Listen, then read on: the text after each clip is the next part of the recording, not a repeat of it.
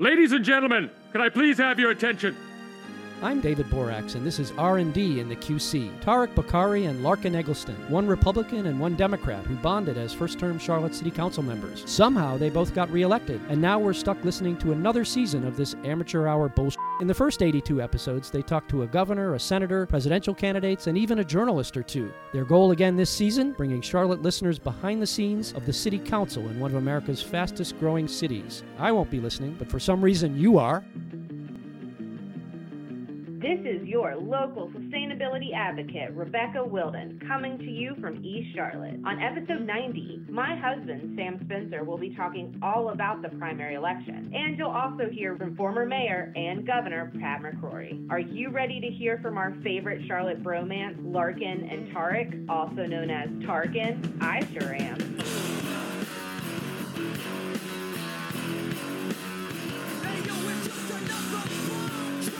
That's right, folks. It's episode 90, and with us for this first segment, none other than radio voice persona, Sam Spencer. Thank you, Tariq, for that intro. Wow, that sounds amazing. Give us a little bit more of those words. Well, Tariq, I just want to say that when it comes to podcasting, you're the gold standard. And I'm pleased to be here with you and your trusty sidekick, Larkin Egg Gold, whatever. Well said, sir. I mean, well said. last appearance on the podcast. so Sam is the chair of our planning commission. He is a longtime Democratic operative and expert, and is now also working for our Congresswoman, Alma Adams. Um, And since I am a federal employee now, um, I will not be endorsing anybody on the podcast, but I can give uh, some candid assessments. We'll do the endorsements. You give the assessments, we'll give the endorsements. you now you uh, you can't give any any thoughts on the federal races or on any of them. No, no, I can't endorse. Okay, well, Yeah, yeah, yeah. that's he can be like, this candidate's so much better than that candidate. but I haven't made up my mind yet. And I'm Sam Spencer. All right, so we are here to talk about the election. We had a, a zoning meeting last night that, as chair of the planning commission, you were part of. It was not particularly eventful. So, uh, how many dumb questions or comments would you say you heard last night? but dumb questions and comments, not eventful. Uh, there, no dumb questions. I mean, uh, we did not have Only a. them. we, we did not have a uh, contentious decision uh, part of the meeting, so it, it really didn't. I Well, we had that- one, but then well, we didn't yeah, make we it. did. Yeah, yeah, we punted on that. But it but but it was a punt, um, and and there was opposition in the audience from both sides. Uh, so you know, ye- yesterday we, you know, typically it, it's an interesting thing to watch how many petitions have opposition or not. We had one decision with that had both opposition and support in the audience, and then we had uh, so we a- chickened out and didn't vote. And then we had a public hearing with uh, Yeah. a lot of opposition in the audience, and, And, then some institutional support. and then everybody went home. So, given that that would make for about a three minute episode, we've decided we're going to do our election special uh, right now.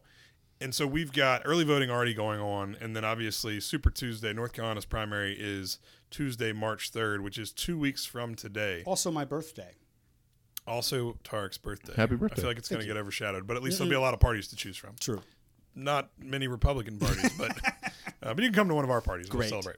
Um, so on this ballot, obviously, we've got everything from the presidential race to U.S. Senate and all the way down to county commission.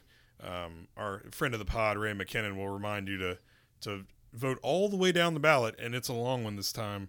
What are maybe some of your predictions starting at, at the top of the ballot? How do you see North Carolina weighing in on Super Tuesday?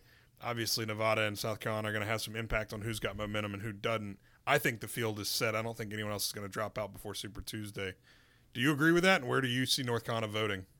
It would be really weird if somebody dropped out after Nevada. Um, somebody could drop out after South Carolina. You, you know, it, it would Why be Why not wait three more days at that point? Uh, yeah, why not wait three more days at that point and just roll the dice and Well, you know. because you have the the longer you wait, or the, the the quicker you pull the trigger, the more leverage you have in someone else who would maybe want you to throw your support behind their candidacy. It'd have to be entirely altruistic to drop out after South Carolina to try to help somebody if you else. know Yeah. that you're you're gone at that point. Yeah, i- i- if you know you're gone and it's Sunday, you can do a big public endorsement. You can go on all the the Sunday shows, Mm-hmm. um, and and switch your support or throw your support somewhere. You know, there's a way to do it. Does anyone do that? You think? I don't think so. It, it does it doesn't make sense because clearly you have you have Steyer, who right now is playing for delegates in Nevada. Um, he is he's pushing the narrative that he's actually going to qualify for delegates and that you're going to be able to have Bernie, Biden, and Steyer at the very least, maybe Warren, um, come out of Nevada with some delegates. His message is the other billionaire, the one you aren't thinking of. Is that? Well, but he's been doing well in Nevada. and He's been doing well in South Carolina, and so some of the people who've been sputtering would are presumably going to do better in these next two states.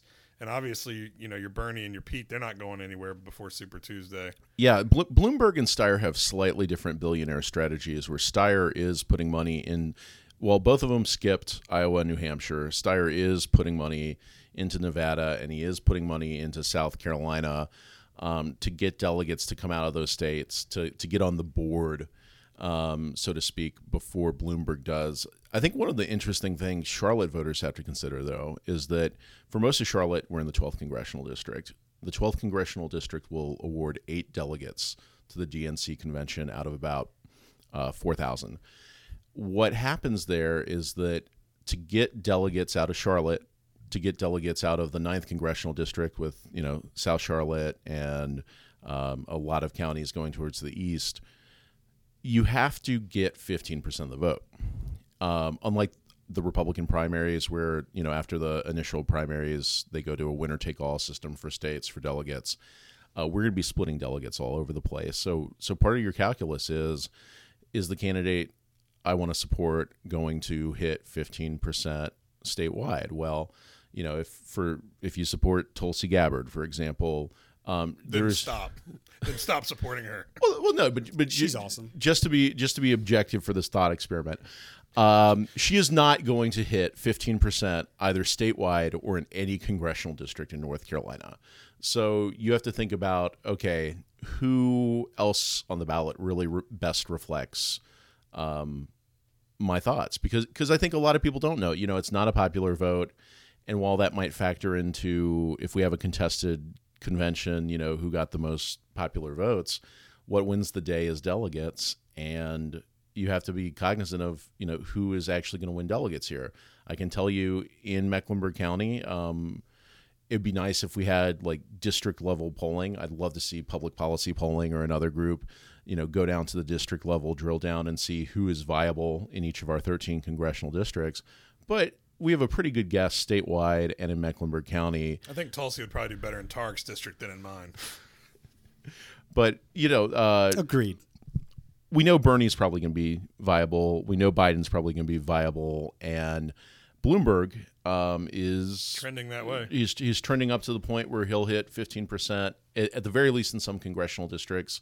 So then the question becomes: Does Warren hit 15%? Does Buttigieg, uh, or or as my friend, some of my friends call him Pete Buddy Guy, uh, does he hit 15%? And you get, you know, um, is, is there anybody else like can a Steyer come out of a strong performance? Uh, Can and- the Klomentum can Clomanum come up and and does does Amy hit 15% Nevada get a strong performance and and hit 15%? I mean I mean that's really what happens and and on Super Tuesday we're going to see we're already seeing candidates go to different states. Uh, we're seeing Bloomberg and Bernie and Biden go to South Carolina. Uh, we're seeing not that many people go to Georgia because it looks like Joe Biden has a lock on Georgia. Obviously, Amy Klobuchar wants to have a strong performance in Minnesota. Uh, we're seeing a lot of fight over Colorado. Warren's spending a lot of time there. Bernie's going to Colorado. So Hickenlooper or uh, Bennet en- endorsed yet? I don't believe so.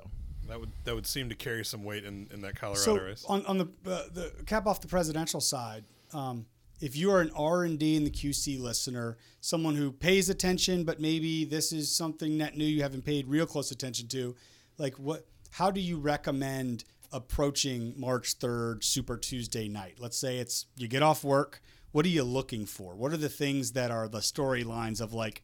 That's some inside views of, of how this all works, and, and you're you're waiting for them as a as an a tuned in viewer and uh, member of R and D in the QC. I think you're looking at does somebody who I didn't expect to get 15% statewide in North Carolina get 15%? Because, you know, the other thing is delegates are a zero sum game. So if another candidate qualifies to get delegates, um, and Bernie's way ahead, that might that might take delegates from Bernie. Um, if it's there are strategic reasons why you know if you have multiple candidates get to 15%, especially in in huge prizes like California, um, what does that do to the entire race? Um, does on March 3rd, I mean, we could know at that point whether or not the Democratic primary is heading towards a contested or brokered convention, and North Carolina is going to play a big role in that. So let's transition to statewide and municipal elections. What's uh, what's on that docket, Larken? So with the U.S. Senate race, um, the main people that are obviously being focused on are Cal Cunningham, uh, who has far out fundraised and is so far polling pretty well ahead of Senator Erica Smith.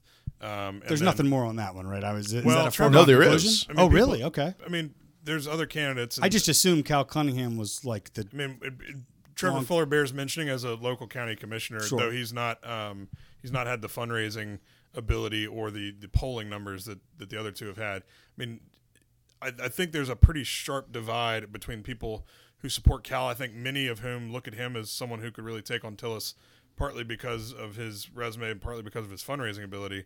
Um, but there's a lot of people I think frustrated that it feels like it's already kind of he's kind of been anointed the nominee and that Erica Smith hadn't had a, a fair chance. What are your thoughts on that race? Well, so there's one interesting component that's going on right now is that there is a super PAC that has spent over two million dollars uh, for Erica Smith, giving her higher name ID across the state, and that's going to change the dynamic of that race because typically when you have uh, a race in North Carolina, and, and I've been in the grassroots campaign on the grassroots versus DSCC U.S. Senate race in, in North We Carolina. have to define acronyms here in case our listeners Democratic Senatorial Campaign Committee.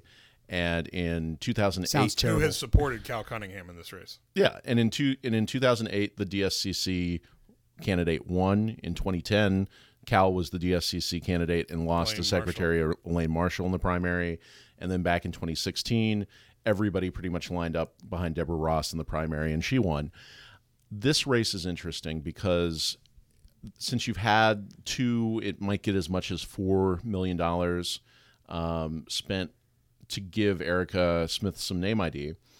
Um, Though it bears mentioning, this super PAC has some odd Republican ties, and there's some thought that maybe they're trying to help her win and also undermine her for the general election. which we might remember from the 2012 race with Todd Akin versus Claire McCaskill in, in Missouri, if you want to see an example of that playing out.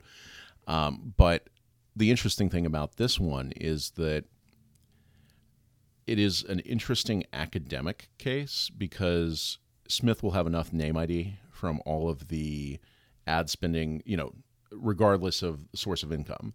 Um, and what's going to be really interesting is that since Erica Smith has all of the local PAC endorsements, Black Political Caucus, Raleigh Wake Citizens Association, Durham Committee on the Affairs of Black People, uh, Durham People's Alliance, Simpkins PAC, I mean, really the, the entire gamut. Um, how do those go up against the D- DSCC? Um, and I, I don't think we've ever seen that sort of situation in uh, in North Carolina where where we have you know some packs that that really you know overperform and um, win a lot of races at the local level, uh, plus a little name ID spending versus the full force of Chuck Schumer and the DSCC. So it, it's going to be a really interesting race to look for on election night, and um, with the you know we recently changed the thre- threshold for runoffs, uh, so you have to only get thirty percent to avoid a runoff. And there will not be a runoff in this race. used to be forty. There won't be a runoff. This this primary is going to be decided Statistically, there could day. be, but there will not be because Cal and Erica will probably get more than 80% of the vote combined. probably. Um, I, I think Cal probably wins that race, but probably by single digits. Um, though I think Erica would make a great um, a great nominee. Uh, gov- governor, there's not really much interesting. Um, Dan Forest is going to blow the doors off of Holly Grange probably Yep. in the Republican primary, and I think Roy Cooper has an opponent, but I don't even know who it is. Lieutenant governor, much more complicated Yeah. on both sides of the aisle, though. Very much so. Um, So- I have no idea. Tariq might, but the Republican side of that race is just a jumbled mess to me. And that could go to a runoff. yeah, it could. And again, I, I I'm looking at the list right now. There's like I don't know eight people running. The ones that jump out at me that I know, I've known Scott Stone for a long time, and um, uh, I've endorsed Scott. He's a he's a good guy. I'll endorse him. Well, him. so then here. that pretty much seals it. done. The done Bakar- deal. the Bokhari bump. bump. done. I'll, I'll tell you the the things that I'm kind of watching from a distance. Uh, two other names particularly. One is um, which one of I've these? been hearing a lot I don't about. even Rob, remember. I've been hearing a lot about Robinson. Right. Yeah. The the, form, the the the superintendent of education, or is that Uh, Mark, Johnson? He's a terrible human being. So Mark Mark Johnson, I, I don't know him for anything. I I just mis- mistake mistook his name for the other Dear person. Republicans, Um, look at some other people. but if it, you're there's thinking been about a voting there's for been some Johnson. strange news stories in the head, headlines. He recently sent like tens of thousands of texts to parents from his current role about him being against Common Core or something. It just seemed a little strange. I've met the Mark Robinson dude once or twice. Don't really know him though. Um, and then Renee Ellmers, everyone will recall that um, there's a lot of conservatives out there that um, that have some some some bad feelings about um, about again she came in as a Tea Party person and then um, proceeded just uh, some of their opinions to um, to maybe lose some of that way that brought her there. So I don't know. This could literally be uh, anybody's race. I mean, her name ID is, is going to be pretty good though. Um, Yeah, that's the one thing that uh, could play a factor. And and you don't have you don't have people spending millions of dollars in this LG race on the Republican side, so anything could happen. when you send a hundred thousand text messages with your name to parents, I mean, oh, that's a we're- we're double edged good- sword though, because there's a lot of people who are Sure. looking at that. It's it's drawn a lot of attention, but there's also a lot of people that look at it as an abuse of office, and I think that will do him as much damage as it does. Yeah, but good. what percentage of people are paying attention enough to remember that's the guy? You you know what I mean? It's just like Yeah, small groups of people well, pay and, attention. and, to and this one of the interesting factors that we're going to have in the Republican primary is that the day before North Carolina's primary here in North Carolina, Donald Trump is going to come to Charlotte, and the president is probably going to say, um, he's you know part of his spiel is come out, vote for me. We really need you to vote, even though he's absolutely going to win the Republican primary. There's no question there.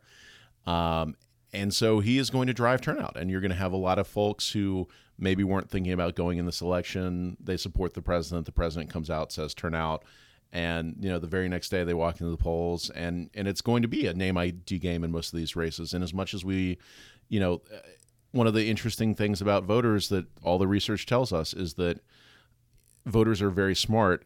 Collectively, voters go on things like name ID and stuff that you know might not be as informed. So it's you know um, How about- how anything about could on the- happen. on the Dem side? It'd be interesting if he. eh, I don't know that he would. There's not again the governor's race on the Republican side, and we didn't even mention, but Tom Tillis I think does have an opponent, but an an irrelevant one. It'd be interesting to think. I think someone's on the ballot, but There's someone on there. It uh, doesn't the- matter. the- yeah, and so you know, you wonder if Trump comes in and and set, tries to give anybody a bump in any of these races, he'd have to go pretty far down ticket to get to a race where that was needed. Um, so I would think probably not. I doubt he's going to be weighing in on the lieutenant governor. who's the who's the favorite on the Dem side? There's not really a favorite. all over the place. Got I- our our, our pal like- Chaz Beasley's in there. There's like four people in that in that group Terry Van Duyn. that are all polling between like five and ten percent. Who are the? Is it is Terry Van Duyn and Chaz? Terry Van Duyn, Chaz Beasley, Yvonne Holley, and Bill Toole are probably the five or the four with a chance. Yeah, I, and, and I think that's that's the first race on the Dem ballot that could go to a runoff um, because because you, you still have to hit thirty percent. You have a regionally diverse field. Uh, Terry Van Duyn is from the eight two eight. Bill Toole is from the seven oh four, as is Chaz Beasley. You have Alan Thomas, who is a Hoke County commissioner and has uh, you know been down there in the nine one zero quite a bit. You have Rayford. yeah, you have the you have Yvonne Holley, nine one nine. Um, you have, you basically have a bunch of candidates in completely different area codes.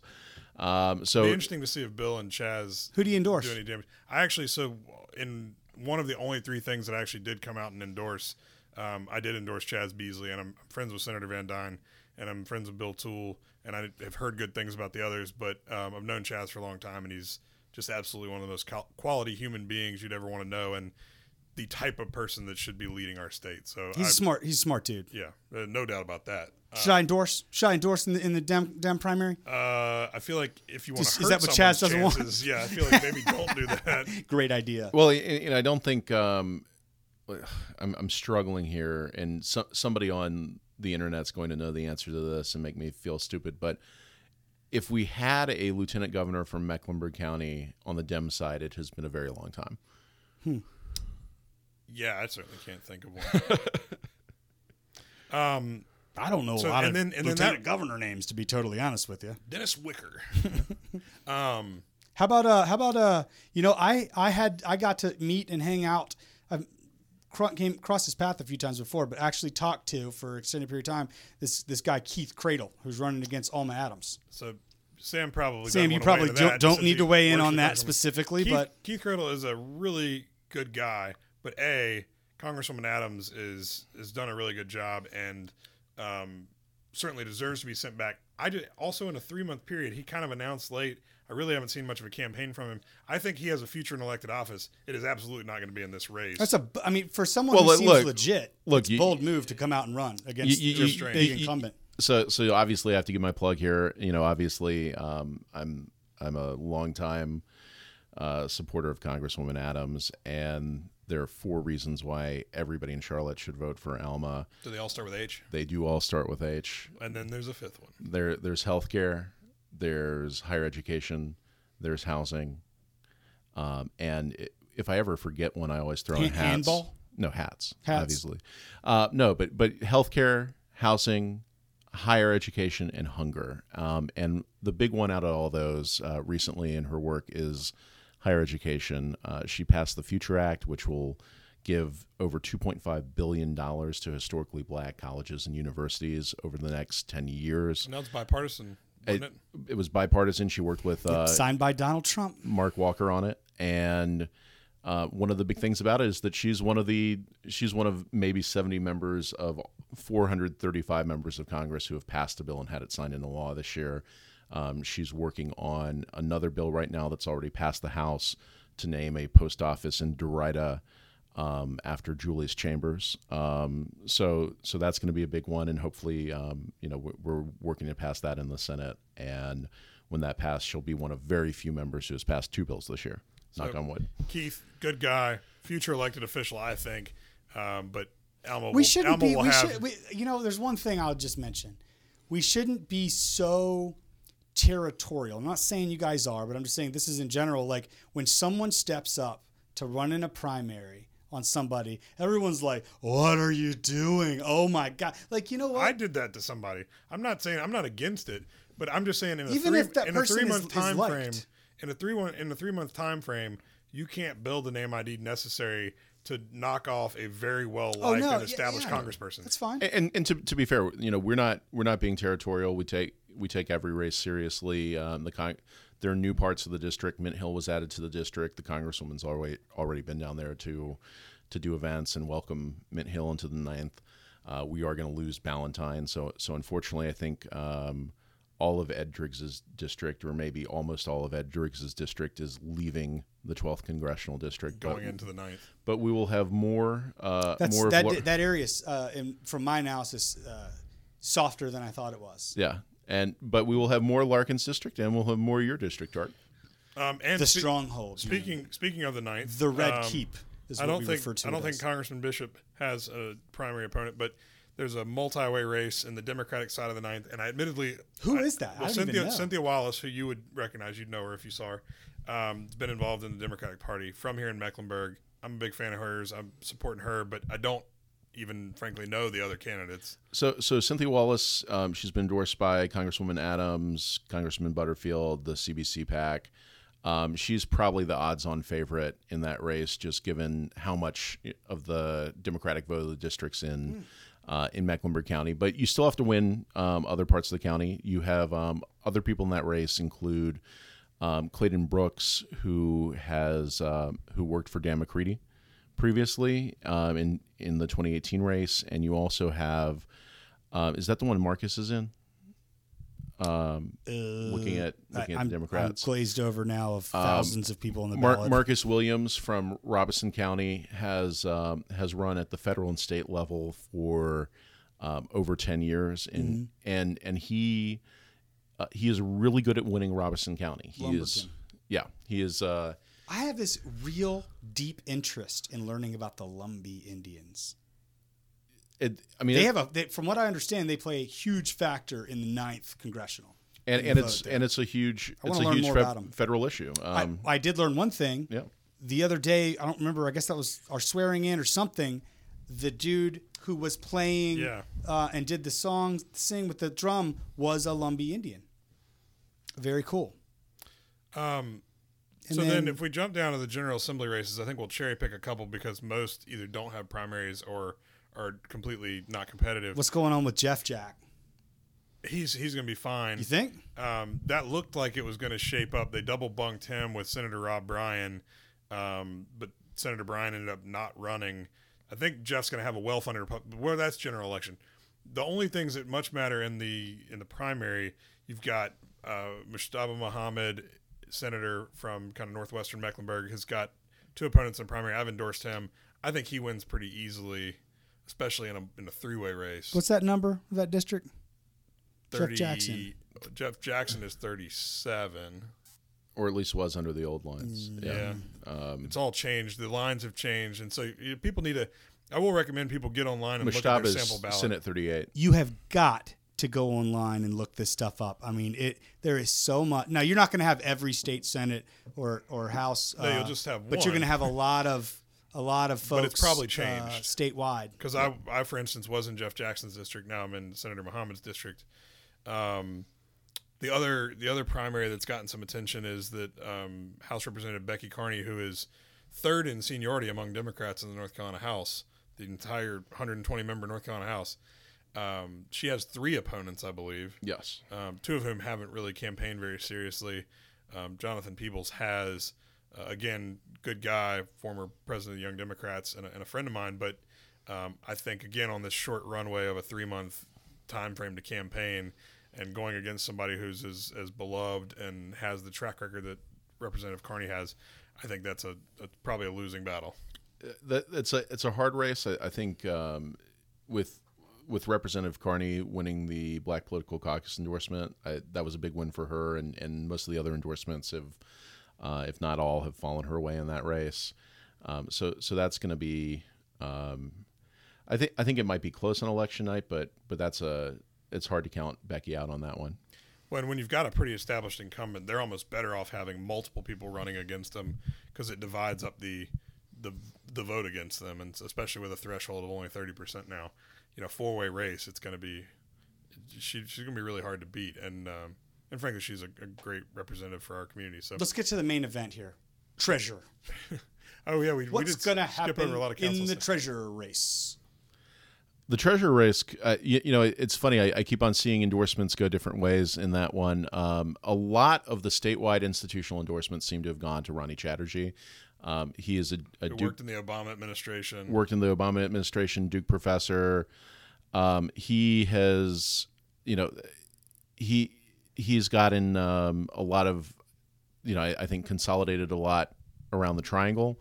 At the same time, however, um, you know, just today you had a Wake County commissioner come out and endorse Matt Leatherman, one of the other guys in the race, and he he got the Indy Weekly endorsement. He is a former staff member from Treasurer Cowell's office, who was the previous office holder before Dale Folwell. Is it 30 or 40% to avoid a runoff? 30. 30 so there's no statistically There's speaking way. there's no there's no mathematical way and and you do need to know math in the treasurer's race um so so it, it's um And then City Councilwoman Dimple Ajmera, who's gotten a handful of endorsements as well. she has the BPC endorsement. Um, I would be shocked if uh, if Dimple didn't win Mecklenburg County, at least get a plurality of the vote.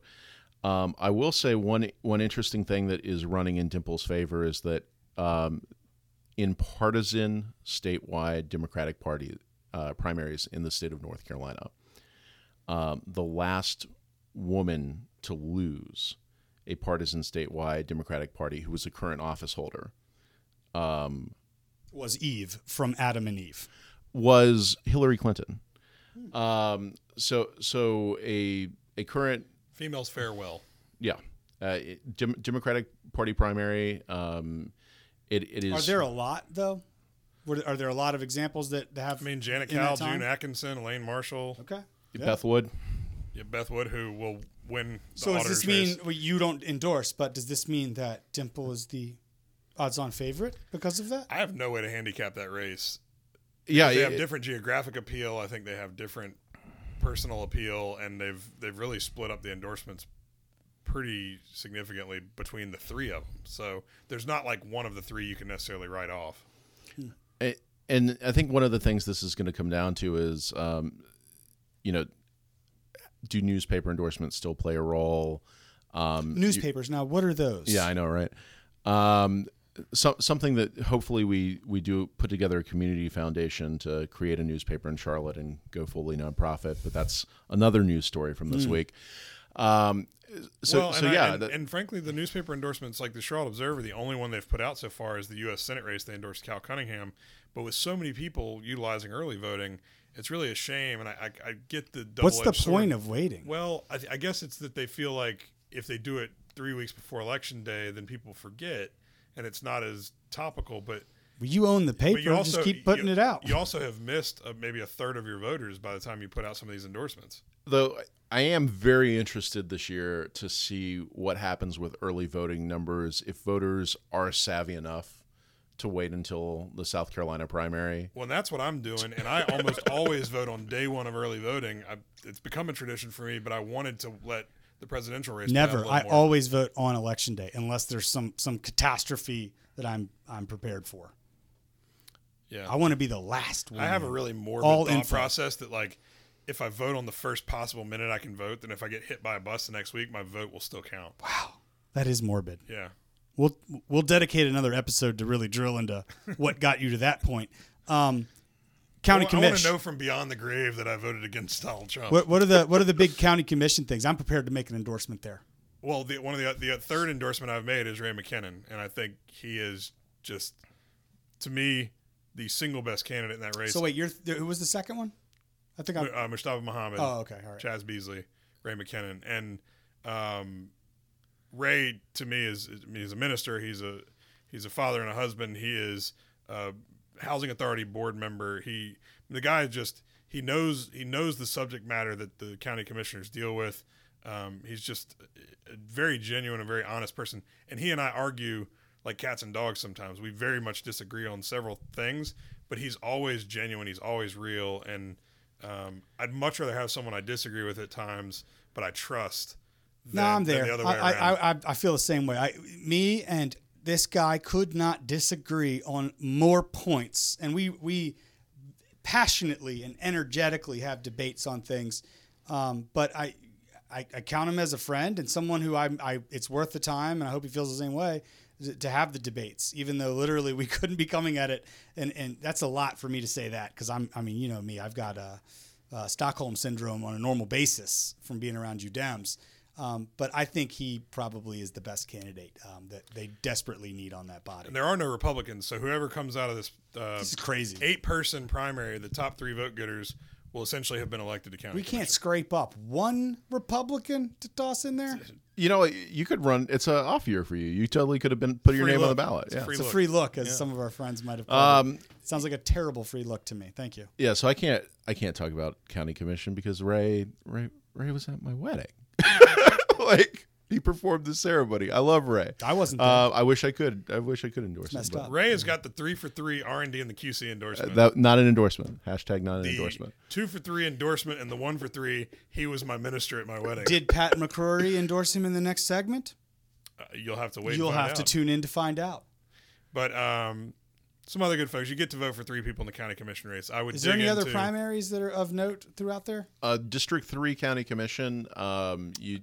Kaylee and George Dunlap. Kate Lee and George Dunlap. You do have the, the chair of the county commission um, versus um, a, a UNC student, We know UNC Kate- Charlotte student. Um, Is, is, is there any is there any uh, chance that No, uh, Dunlap gets there's not. unseated there? I, I, I mean, Du- George has the endorsement of the Black Political Caucus. He just got the endorsement of the Charlotte Post today.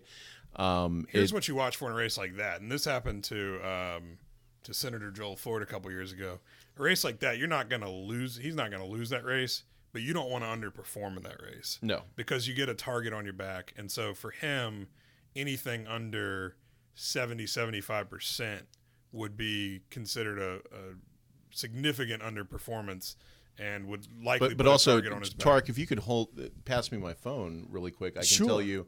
So here's the, here's the most important thing for uh, the the Cade Lee race, and, and I think this is this also you know was an important factor in District Four last year, where you know we have more um, UNC Charlotte students running for office, which is great. As I was a 20 year old Davidson College student when I ran for County Commission District One, and so I'm. You know, I think more young people getting involved we in the ever gonna process. get you to run again? No, not absolutely not. um, but what we what we have right now is that um, through Monday, uh, UNC Charlotte has only had 283 early voters. They're not going to turn out. I Hey. keep saying I love them to death. Well, and our friend, They're our not gonna turn out. Cartagena, you know, tried to hang Yeah. some of his strategy on the student voter turnout, and it's just not something that the masses of them are paying attention to. and and I, I will say the there are some campuses that are crushing it right now. Uh, NC State has had 1140. Uh, these Duke. are on campus. These early are voting on sites. campus early voting, and this So is presumably only students and faculty. and this is per Gerry Cohen, who is the master of North Carolina politics. You know, like uh, he is he is the he's the Merlin in the tower of of North Carolina politics. Uh, Duke is also at 681, and App State, uh, you know, go Mountaineers is at uh, 564. None of the other student early voting sites across the state are above 500, which which, which is which is sad. I mean, this is because who benefits the most or who gets hurt the most by elected I officials? wasn't, I wasn't voting in primaries in college. Yeah, Were you? Um, I'm sure Sam was. no. Sam Sam was probably. Uh, Sam probably- Attention, students. Sam's probably never I have an an election in his announcement to make. Um, is there any school board stuff? there's not. no, no school board. And then They only run in the years we run. We have we have one we have one district court race. oh, courts. Yeah, um, Big court one on our side. Casey Viser, I'm I'm supporting him. Um, he uh, i- again, people forget about courts, just seat like is we that? just did. His seat. Oh wait, no, no, it's not. He's uh, moved up. Uh, I don't know. I don't know. I can't race. remember the person's name that he's running against. I can't, literally, that's the only thing I remember. and then and then on the dim side, there's uh, Aretha Blake, who's the incumbent, versus Lena Moen, and that's um, that- Turned into a, uh, a notable race. yeah, it, you know, there's been some negative coverage uh, against Blake in the Observer, but she has the Black Political Caucus endorsement and and has, you know, um, been explaining that story. So so I think that that's one where you know um, a lot of research is um, is good before you go into the voting booth because you definitely want to know um, who you're voting for, what the candidates' positions are, and judges have a, a especially in a uh, judicial district where we have a heavily underfunded uh, judicial system. We have way too many cases than a lot of our judges and our ADAs and our public defenders can handle. And that's something we've talked about a lot here at the city with intergovernmental relations and all that, trying Mm-hmm. to, to get some of that fixed at the state level. So it, it, it's not all, you know, there are shortcomings at the local level that are not necessarily of their own making. Um, I posted something on Twitter the other day and, and don't necessarily expect that everyone agrees with my stance on this, but I, I've got a pretty strong stance on if the strategy of your campaign is to tell me why I shouldn't vote for your opponent, um, that's kind of a non-starter for me, and, and so I hope that that people will think about that. And and frankly, I just am not willing to reward campaigns that go negative instead of telling me why I should be compelled to vote for their person. Uh, and frankly, I think that's what's happened in that race. So I would encourage people to look into that um, and not just take some of that stuff on its face because oftentimes those things come directly from the person's opponent. And uh, so they maybe take them with a grain of salt. I mean, anybody who's worked on campaigns for more than one cycle has, uh, you know, called up a reporter and said, "Hey, here is my entire opposition research book uh, on my opponent. Is there anything here that you think is newsworthy?" Um, especially if they're running behind. Casey Viser, Superior Court Judge.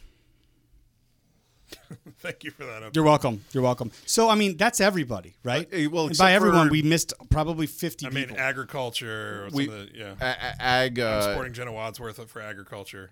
so, so that's your your fourth third endorsement. Uh, Um, well, I said supporting, not Wow. It's like a junior varsity endorsement. The Uh, three that I am actively endorsing, I mentioned. Others I'm support. I'm telling you who I'm voting for. But but I, I think I think let's let's cap it off here in a good logical stopping point is just we've talked a lot about how we had the millennial revolution on the Charlotte City Council. Um, you had a lot of new faces come in with y'all's class. Some people are saying it's the best class that's that's ever.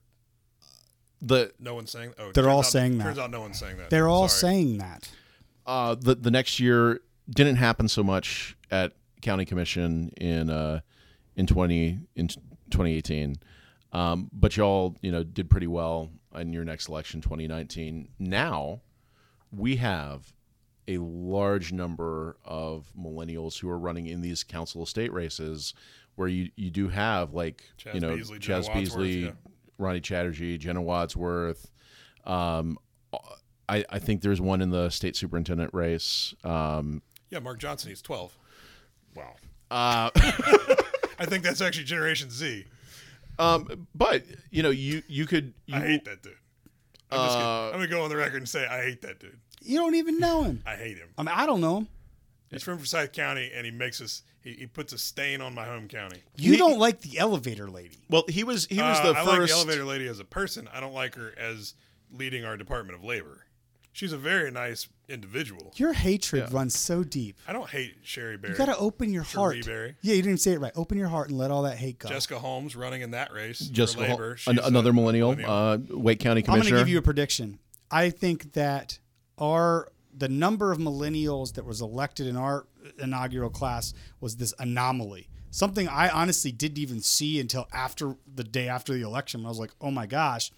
And it's just not ready yet at a state level where Some of you just got win, though. some really. I mean, will- it's just, some well, well we we all we already have one millennial in the council of state as, as uh, uh, state superintendent, and so you know it, it's going to be interesting. At the very least, I think we will have multiple millennials come out of the primary, and I think um, I'd be willing to to wager that at the end of this election, you've got at least two millennials I agree. on the council of state. And I think older voters are, are coming around to voting for the millennial generation. how, how many uh, uh, positions make up the council of state? The eight, Oh Um, something like that. it's like somewhere between six and nine. Yeah. Interesting. Anyway, we'll count it later. Anything else?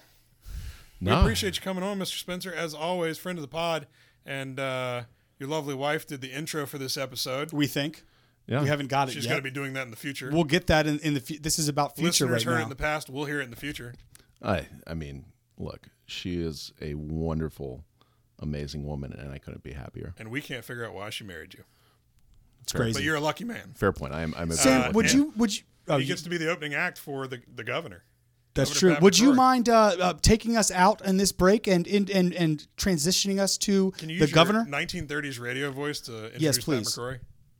Next up in our next segment on R&D and the QC, Tark and Larken, our fearless leaders and protagonists, will be joined by former governor, former mayor, and former Charlotte City Councilman Pat McCrory. Why don't you keep on listening? Because you can't wait to hear what happens on R&D and the QC.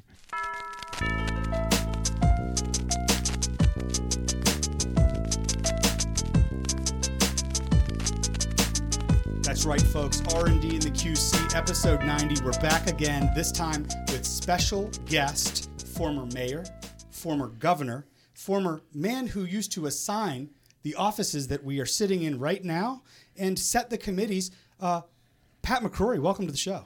Well, thanks a lot. Even though I wasn't invited, I just happened to be in the hallway. Well, that's kind of how and then show we invited you. I was invited because Harvey Gantt was in the other office, and I got postponed for Harvey Gantt. You you guys You got saw bumped me in the down is hallway. what I happened. But, got a bigger uh, name on the other line. But here Governor, here's Hall. here's what happened. Sometimes think the stars just align. You're on the podcast right now, and Mayor Gantt's stuck in a boring meeting. So I don't know that I think you're the winner knows there. what a podcast is. well, we can Does work he? on that later. See, Pat McCrory does because he is a radio personality now. Now, No, now, I'm- Governor, have you I have you about that. transitioned your radio show into podcast form yet? Well, yeah, we've done. Yeah. We're doing podcast. Yeah, I've done podcast. Uh, You had Felix on one time, right? I've had some. I've had uh, some former governors on, former mayors on, former business people on. Uh, it's gone real well. Very and good. We we podcast our, our radio show too. Plug the plug the show while you're uh, while we're thinking about it. When's it on? It's a plug down. It's a, it's a downward plug. It's Have you done that before? Eight to ten on eleven ten WBT. There you go. Oh, So- he goes right into radio voice when he says it. So too. we have uh, we have two kinds of fans that listen to our podcast. Those Mm-hmm. that also listen to eleven ten, and then all Arkansas that listen to WFAE Charlotte Great. Talks. Super. but all informed listeners, and uh, and I believe that you are our first governor we've had on. I think so. Yeah, that is I think true. that's so. We've had lots of mayors. We've honor. had some Congress people. Uh, we've even had Well, Michael you Bloomberg. hijacked me and the daggum. Uh, Don't you feel honored though? I mean, it's such an honor for you. It's got His to face feel isn't- it. if his you want face me to isn't say saying I'm honored. honored, I'm honored. like this is you. see, and you're getting to spread your wings without Bo Thompson right now. This, He kind of has the look of a hostage right now. but before we I'm jump stuck into in a corner. I can't get out. this is how this works. Uh, before we jump into wh- whatever Larken has planned for this uh, election edition, um, you're walking around the halls. I got to imagine. When's the last time you've been here in the, in the, on the 15th floor? I think it was during the riots. So uh, I came up here on the 15th floor searching for your mayor, then Mayor Jennifer Roberts, and I think she was in an office with now Governor Roy Cooper.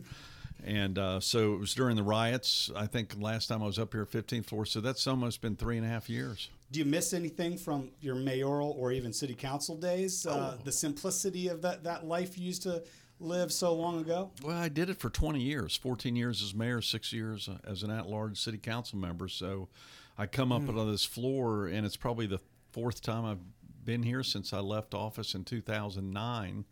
So uh, some things never change, and yet a lot of good memories come back. I see a couple of my old staffers, Pam Young and others, got a good hug from them, and um, it's, I have great memories of public service in this building on the 15th floor, and and coming through the basement here. Although they wouldn't let me in the basement. I pushed the button. I said, We've "Yeah, really this is former Mayor down, Pat Tyler. McCrory." We, we've got your picture down at security. I believe it. well, I'll tell you what I did. I got to tell you the truth. What I did, I pushed the button because there was a long line. At, I was invited to come here by your planning director, this damn badge isn't working anymore. Taiwo. and I pushed the button and I said, "Hey, I'm I'm I'm here to see your planning director."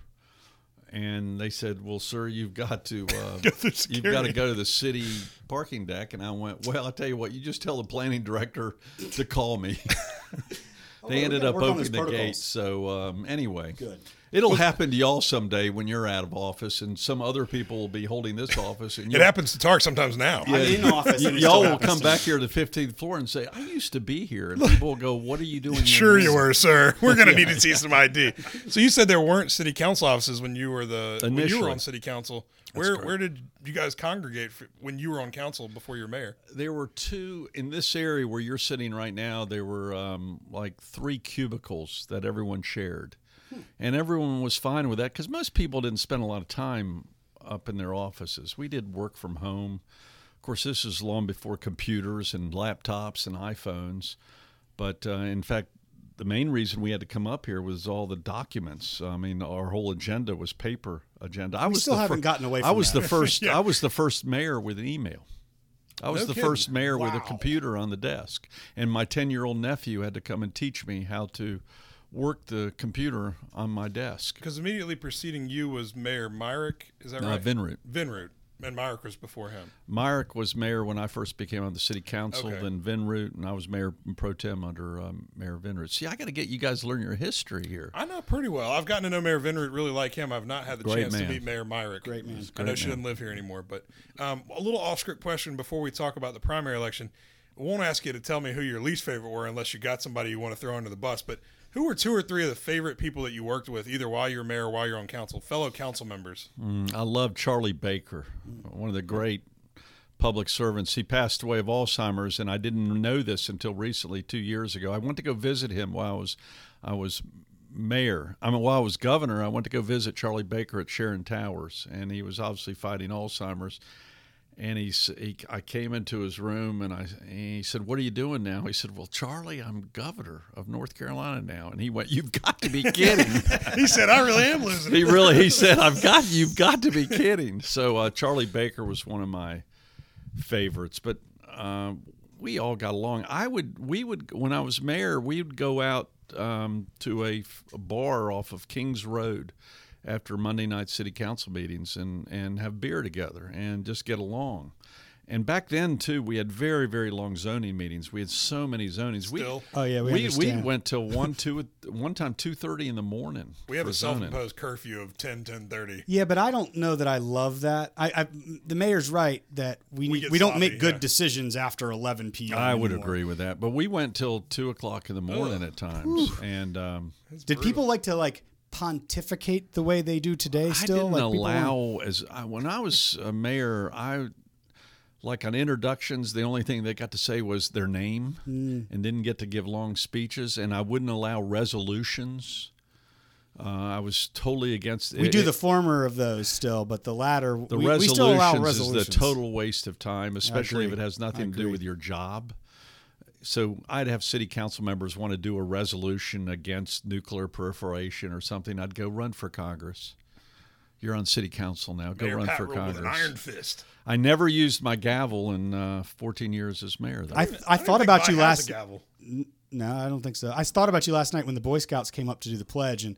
And they were sitting there and I- Helicopter man. Helicopter man. I was, I was thinking, I was like, they don't know how yeah, good they have it. They should there's be a- scared. There's a famous YouTube video. I think it's got over half a million. Oh yeah, views. I think it's tell like over a million We've now. talked about it on this. Probably is podcast. over a million. We've Yeah. talked about it on this podcast before, and had people email us and tweet us and, and message us and say, "Oh my God, thank you so much for telling me about this. It has brightened a new day." generation has learned about helicopter man. The Is that your- helicopter Is that your most viral clip from elected office? Yes. gotta be. It's Yes, gotta that be. was when the um, We need to the man uh, started saying there were helicopters attacking us and cussing out uh, George Shinn. George, that's and right. shaking No ice in the the, arena. podium and and then he said you bunch of p word and um and then I went and then said I, some I went- dog-faced pony I went soldiers. excuse me sir but there are boy scouts in the audience You're and, that- scaring You're us. scaring them. yeah yeah scared.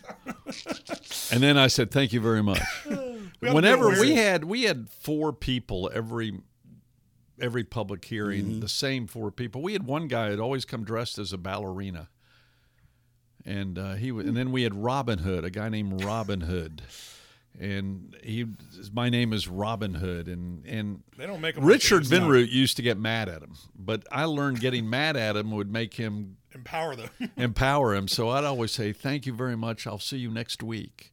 And he'd be shocked that I'd say, "I, I look forward to seeing you next week." We've come up with a, a pretty clever policy where you can you sign up once every two or three months, and so that way we don't we get new people. Well, one of my other speak. favorite city council members was Malachi Greene, Oh, I love who- Malachi. who's passed away. And um, but Malachi was of a, a different party, and and he had always lecture me. He he he began his lecture in a meeting. You know, if if his district rep, if his district neighborhoods were in the audience, and I know this doesn't happen today, but he would give them speeches and No, let no them know he do that now. represents them. Never. And he'd go, Mr. Mayor, my people believe, and he would and and whenever we had a signal when I'd hit my chin, when I'd scratch my chin, Time to wrap it up. that was cut to BS.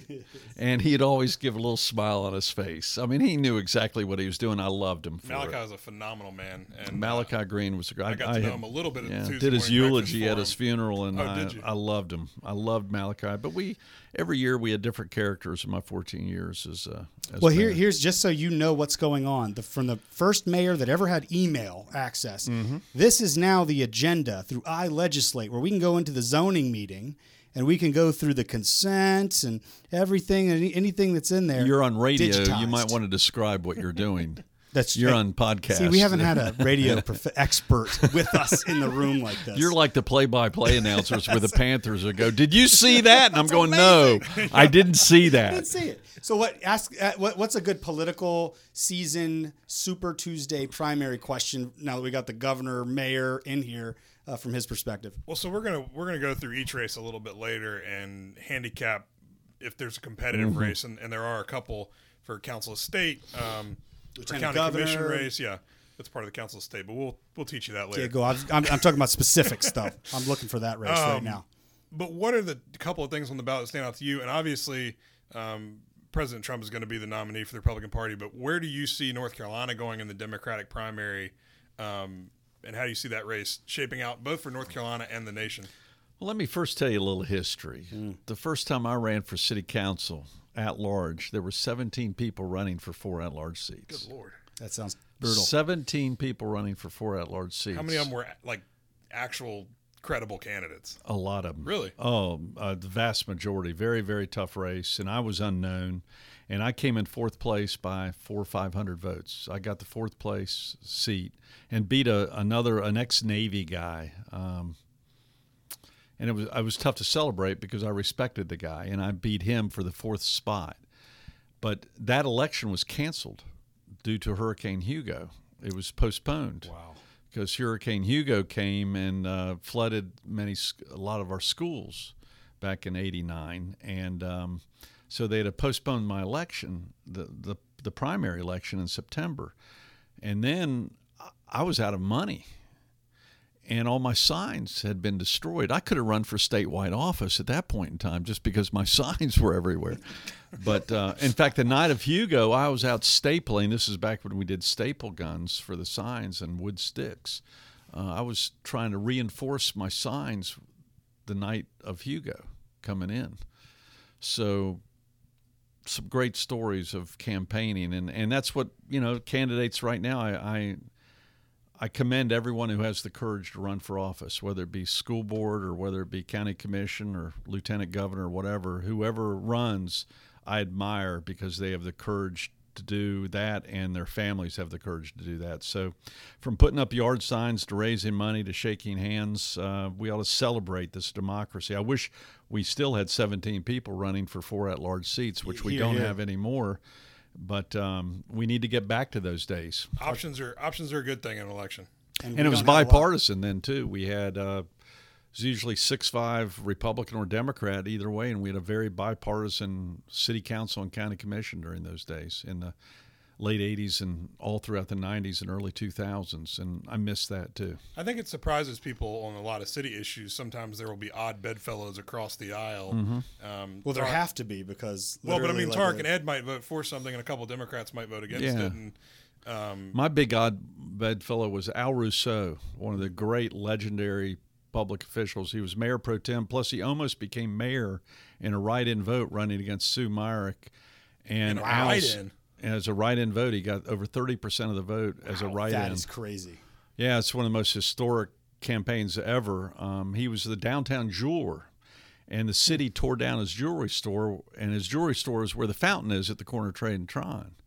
And he raised hell about it. He was a Democrat, and um, in fact, there's a clock with his name on it right there at the corner of Trade and Tryon. You know that clock? That's in memory of Al Rousso. Really, I didn't But, realize but that. Al Rousso, when I became mayor, he then again ran for city council after he lost the write-in mayor's vote. Sue Myrick got like 35 to 40 percent of the vote to win that election against um, Al and also against Al's son-in-law, ex-son-in-law, who was the Democrat nominee for for mayor. That's crazy. odd So it, it was uh, it made national headlines, and uh, but anyway, the um, the um, elections mean something, and Al Rousso. I when when I was mayor, I put Al Rousso on my right side because he was deaf in his right ear, and so if you know, I'd say, "Hey, Al, vote yes on this," and he'd go, "Okay." And then Ella Scarborough was on his other side, at large candidate, who I ran against for mayor years later. And Ella would yell at him, vote no, vote no, vote no, but he Couldn't couldn't, hear. hear. so I was very strategic in where I placed my city council members. Very strategic. Or manipulative might be another word. So uh, there there are a lot of stories on that dais that a lot of the current members don't know about. Is there anyone that's running for any office in the primary or even the general this year that um, you've known for a long time that maybe you served with or crossed paths with? I, I think interesting for us, we've got Dimple Ajmera, one of our folks here that's running for treasurer against ultimately, if she makes it through the primary, Dale Folwell, who I, I think a lot of and um, think he's doing a good job. But I, then Dale Folwell used to. Dale Folwell was my unemployment uh, head of unemployment, right. and when I came into governor's office, we had a two point three billion dollar deficit in unemployment, which I didn't know about until I walked into the mayor uh, governor's office, and I put Dale in charge of that, and Dale. They now have a three billion dollar surplus in the unemployment fund. So if we have another recession, you need to thank uh, Dale Folwell for pumping up that, that pumping up that fund. But that's when my protesters started uh, when we passed that bill to uh, close the unemployment deficit was when I got a lot of protesters because we lowered the unemployment compensation to what South Carolina, Virginia, and Tennessee were paying. Because if we didn't lower it, our deficit would have been even higher, and therefore we would have had to tax employers more during a recession. So it was very, very controversial. But in the long run, it was a good decision, and a lot of the people who were on unemployment started looking for jobs. So quite controversial, though. That was around the time that uh, Governor Pat started bringing cookies out to the front gate. That was probably one of the times I did bring cookies out to the gate, which was kind of an odd story because uh, all the protesters were cussing outside the gate, pretty obscene language and chanting. And I had a porch protected by bushes, and I was with my chief legal counsel, and he said, "You know what, Governor, you ought to go take him some cookies. Cookies were a big thing at the governor's mansion. They they had chocolate chip cookies that we gave out to people all the time." Didn't know. And I went, you know, that's a great idea. And so I took a plate of chocolate chip cookies outside the gate. Next thing I know, it was mocked and ridiculed and uh, cartoons made of it. But I was If gonna actually trying to ridiculed for something, encourage dialogue. Cookies isn't the worst Yeah. thing in the world. Well, it was seen as apparently the protesters that day were females, which I didn't even know, and they said it was it was it Oh. was. Um, I could see the angle they. but. If I, I was you- protesting and you brought me cookies, You'd be I good. might You'd still be be, fine. mad they had the but I'd eat best 'em. chocolate chip cookies at the governor's mansion you can imagine. But it was very, all the governors used to give out chocolate chip cookies. But when a when this governor gave it out, it became uh, quite controversial. But it was it was a fun time. But a lot of history, and and I just like to thank as you go over all those people running for office, Republican, Democrat, I don't care. Thank God they're running, and thank you for you guys too for having the courage to run and cooperate with each other. You are welcome. Yes. So any any prediction you get to make any prediction you want on the primary, whether it's presidential, state, local, anything you see that Or- maybe folks aren't expecting that somebody that could be a surprise winner or a I think Bloomberg is going to bring so much money into the state that it could impact uh, the um, the races below the president. I think it'll if Bloomberg wins the primary, it will be a big uh, shot to all the Democrats running in the Council of State, in the U.S. Senate, and even all the way down Wow, to some of the county commission sheriffs because he is handing out money like we've never seen before, not just through his campaign but also through his foundations. Is anyone aligning with him on the D side, like formally, Yeah, well, we've got uh, Beverly Perdue, my predecessor, and Vi Lyles. but I mean that are on this ballot in Mar- on March third that like are No. like I'm going to ride. The I think it's Bloomberg too late coat. for that. And most of the people, especially on the statewide ballot, are wise enough to say, well, you know, I don't want picking one person. Yeah. I alienate all the other supporters. So I actually have a Bloomberg story too. When I was mayor, uh, that we landed on the Hudson, the U.S. Airway land landed on the Hudson. So the, mainly Charlotte people on that flight, and uh, so I called up Mayor Bloomberg to thank him for all the help that all their emergency people were helping get these people off the plane, and and, and about thirty five to forty were from Charlotte. And so I said, Mayor Bloomberg, this is Pat McCrory, Mayor Charlotte. We've met one other time before. He was a brand new mayor. I'd been mayor for probably 10 years at that time. And he said, okay. And I just want to thank you and let's work together to get these passengers back to Charlotte. Any way we can help, we'll do it. And about five minutes later, he was on a live press conference, and I was watching in a little TV that we had in the mayor's office. And on the TV, he was going, you know, saying what happened, how they protected him. And then all of a sudden, he looked at a piece of paper, and oh, yeah, one other thing before I go off stage. Um, I just got a call from um, a guy named Patrick McCrory, who says he's mayor of North Carolina, of Charlotte. And, and he says he knows me. and about two seconds later, council member John Lasser called me up in a smart aleck way, in a fun way, and said, "So did you know him or not?" You know, and, uh, well, hold on, real quick before you go. We've had Bloomberg on this podcast before. Yeah? Tell him the funny story about uh, uh, UNC and where he thought he was. there was some confusion. We were walking with him from the Seventh Street Public Market over to the UNC Charlotte. I had my Uptown phone out. I was doing the, the question Yeah, Q and A yeah. back and And, forth like um, that. and he says, "Yeah, you know, I gave not just a couple years ago. I gave the commencement speech here, and I'm thinking to myself, now there is no way I wouldn't have known if Mayor Bloomberg had given the UNC Charlotte commencement speech, but I wasn't going to attempt to correct him in the midst of our interview. It was Chapel Hill. So he wasn't sure exactly. look what back later, and it turned out it was Chapel Hill. I'll give I'll give the mayor a pass on that one. People in North Carolina are confused between UNC sh- Charlotte and UNC Chapel Hill because of the CH factor. That's why I, I still think we ought to call our university or Charlotte. So just to clarify, geographies around North Carolina, you'll give a pass and you're cool on. But you and your name and knowing you ahead of time, he's got to get that right. He's got to get that right. Well, plus we were helping him, but you know, I knew Mayor Giul. I mainly worked with Mayor Giuliani at the time during 9/11 on Homeland Security, and and I've smoked cigars with uh, Giuliani uh, right Really? down here on College Street. Uh, So uh, Giuliani and I. I think he switched what he's. Actually, I went then. down to uh, to visit the Homeland Security, um, the new Homeland Security offices in the World Trade Center with Giuliani in uh, July of 2001. And he took me up to the eighth floor there, I believe it was, and gave me a great tour. Me and the mayor of Durham, Nick Tennyson, who later on became my DOT secretary, and um, and then just a couple months later, it was all gone. I stayed in the Holiday uh, Marriott Hotel, the World Trade Center, which is gone too. Yeah. So Giuliani and I had a very, very good relationship. But Bloomberg, you know, you got to give him give him credit. He was mayor for what eleven years, so it's good to see a mayor get involved. Yeah, agreed on that. He's got a lot of And things to think- answer I don't for, think though. anybody really thought he had much of a chance three, four months ago, and all of a sudden he's just come in. Oh, and, I've I've always known he's that when you've got that much money, funds, yeah, when you've got that, He's made the debate now. Money the makes next a difference debate. that's going to be interesting tomorrow night to on see how he that fares debate, on the debate yeah, stage. that'll be interesting. And now he's the target, so they're talking about his record, stop and frisk, which isn't going to play well amongst the base he's going after. It's going to be interesting how the questions, how loaded the questions will be from. Uh, I think it's NBC that's doing the uh, debates, so it's going to be interesting if the pushback will come from the moderators because it's really a press conference, not a debate. oh, those candidates on stage will are the candidates- turn them all on him. and which one will do it because I've been in multi people debate many times both for governor and mayor and you take a risk by putting the spotlight on you and those that have taken a risk in attacking in debates in the past in the Democratic primary are out now. Yeah, uh, it can bite you. Harris, Senator Harris from California, was the first one to really attack Biden, Mm-hmm.